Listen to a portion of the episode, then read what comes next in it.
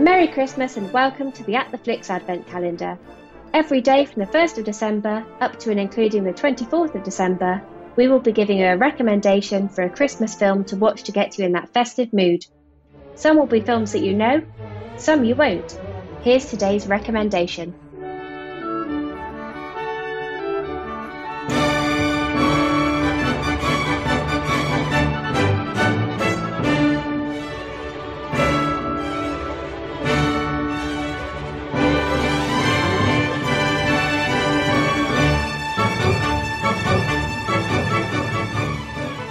Cultured music for today's choice, which is the Christmas comedy Trading Places from 1983, the film that confirmed Eddie Murphy as one of the most bankable stars of the 1980s.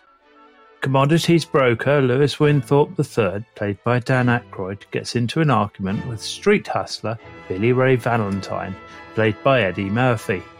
Things get out of hand as Billy Ray follows Louis into his social club Watching this with dark intent are the brothers Duke, owners of one of Philadelphia's largest commodity firms. They make a nature versus nurture bet with each other and conspire to have Winthorpe and Valentine switch places socially to see how they would cope. This bizarre bet, however, only works if the two don't compare notes.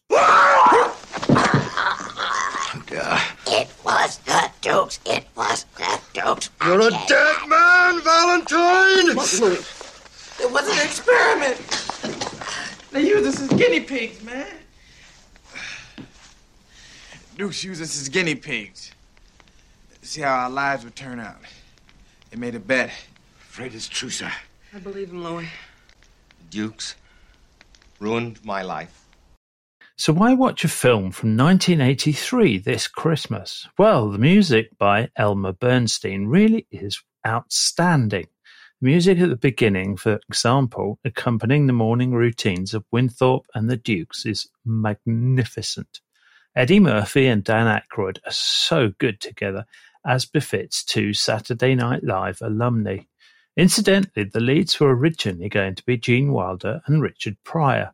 A different film, definitely, but could they have improved on it? I'm not so sure.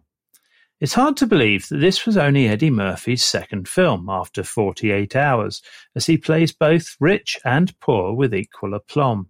Dan Aykroyd was the more accomplished actor, but the way he plays the disintegration of everything he holds dear is wonderful to see.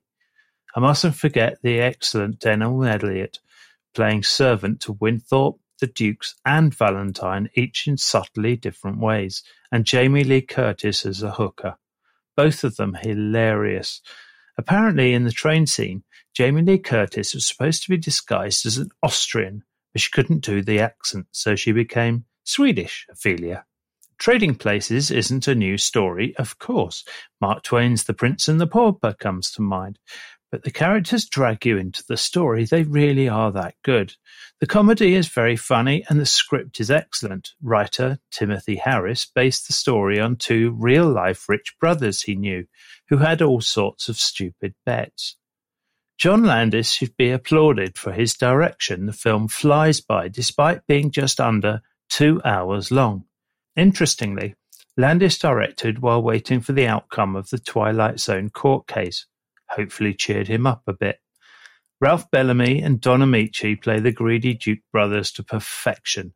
Incidentally, the Duke brothers also appear in Coming to America as homeless people.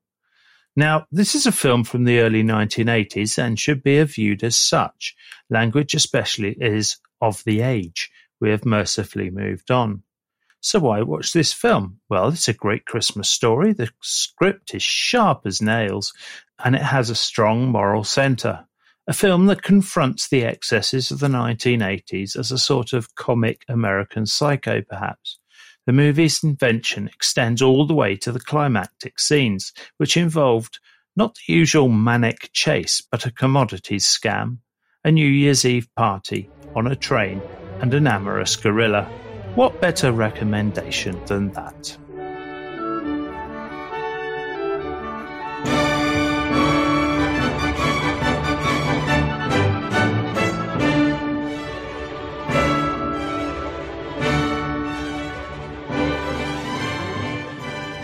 And finally, yesterday's Christmas cracker was who played Matthew Broderick's annoying neighbour Buddy Hall, in Deck the Halls? The answer is, of course, Danny DeVito.